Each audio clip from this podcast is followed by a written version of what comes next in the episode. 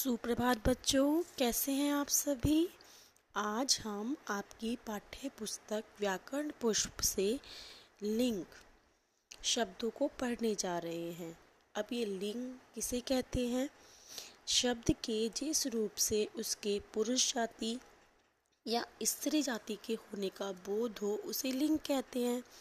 लिंग के दो भेद होते हैं, पुल्लिंग और स्त्रीलिंग जो शब्द पुरुष जाति का बोध कराए, उसे पुल्लिंग कहते हैं, जैसे मोर, लड़का, राजा आदि।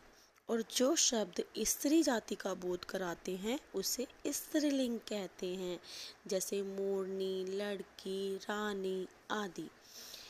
धन्यवाद।